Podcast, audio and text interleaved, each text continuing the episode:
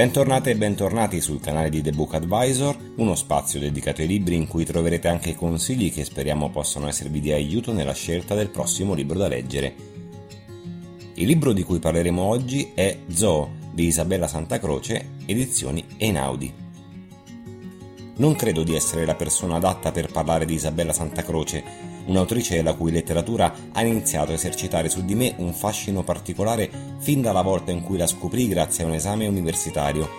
I libri di Isabella sono dei veri e propri viaggi all'interno degli anfratti più reconditi e bui dell'animo umano, e Zo segue esattamente la linea.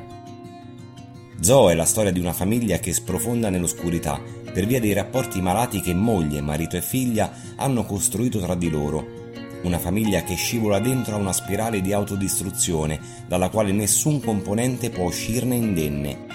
Non ci riesce la madre, donna frustrata, glaciale e inaffettiva, la cui vita è rovinata dalla semplice esistenza del marito e della figlia.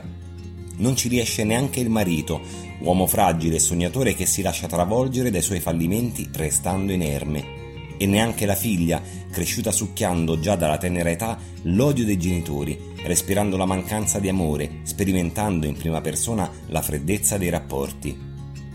Immaginate una piscina ripiena non di acqua, ma di piccoli quadratini di gomma piuma. Immaginate di tuffarvi dentro a quella piscina e di sentire sulla vostra pelle quella sensazione di morbidezza che inizialmente sembra piacevole.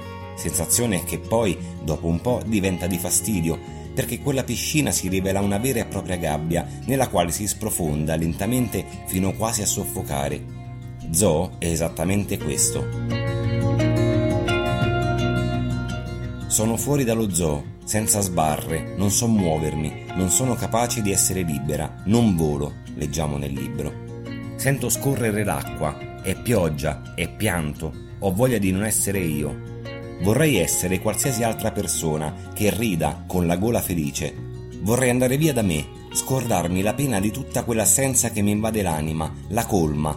Ho un'anima piena di assenza, il vuoto mi riempie, mia madre fa la doccia.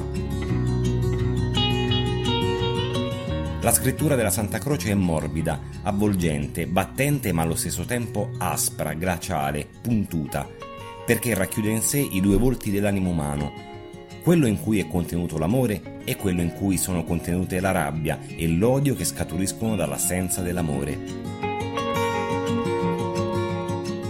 Abbiamo parlato quest'oggi del libro Zoo di Isabella Santa Croce, edito dalla casa editrice Einaudi. Vi ricordiamo che potete leggere la recensione del libro sul sito www.thebookadvisor.it e che potete trovarci sui canali social Instagram, Facebook, Twitter, Telegram, YouTube e Spotify con il nome The Book Advisor. Un saluto da Alessandro. Ciao!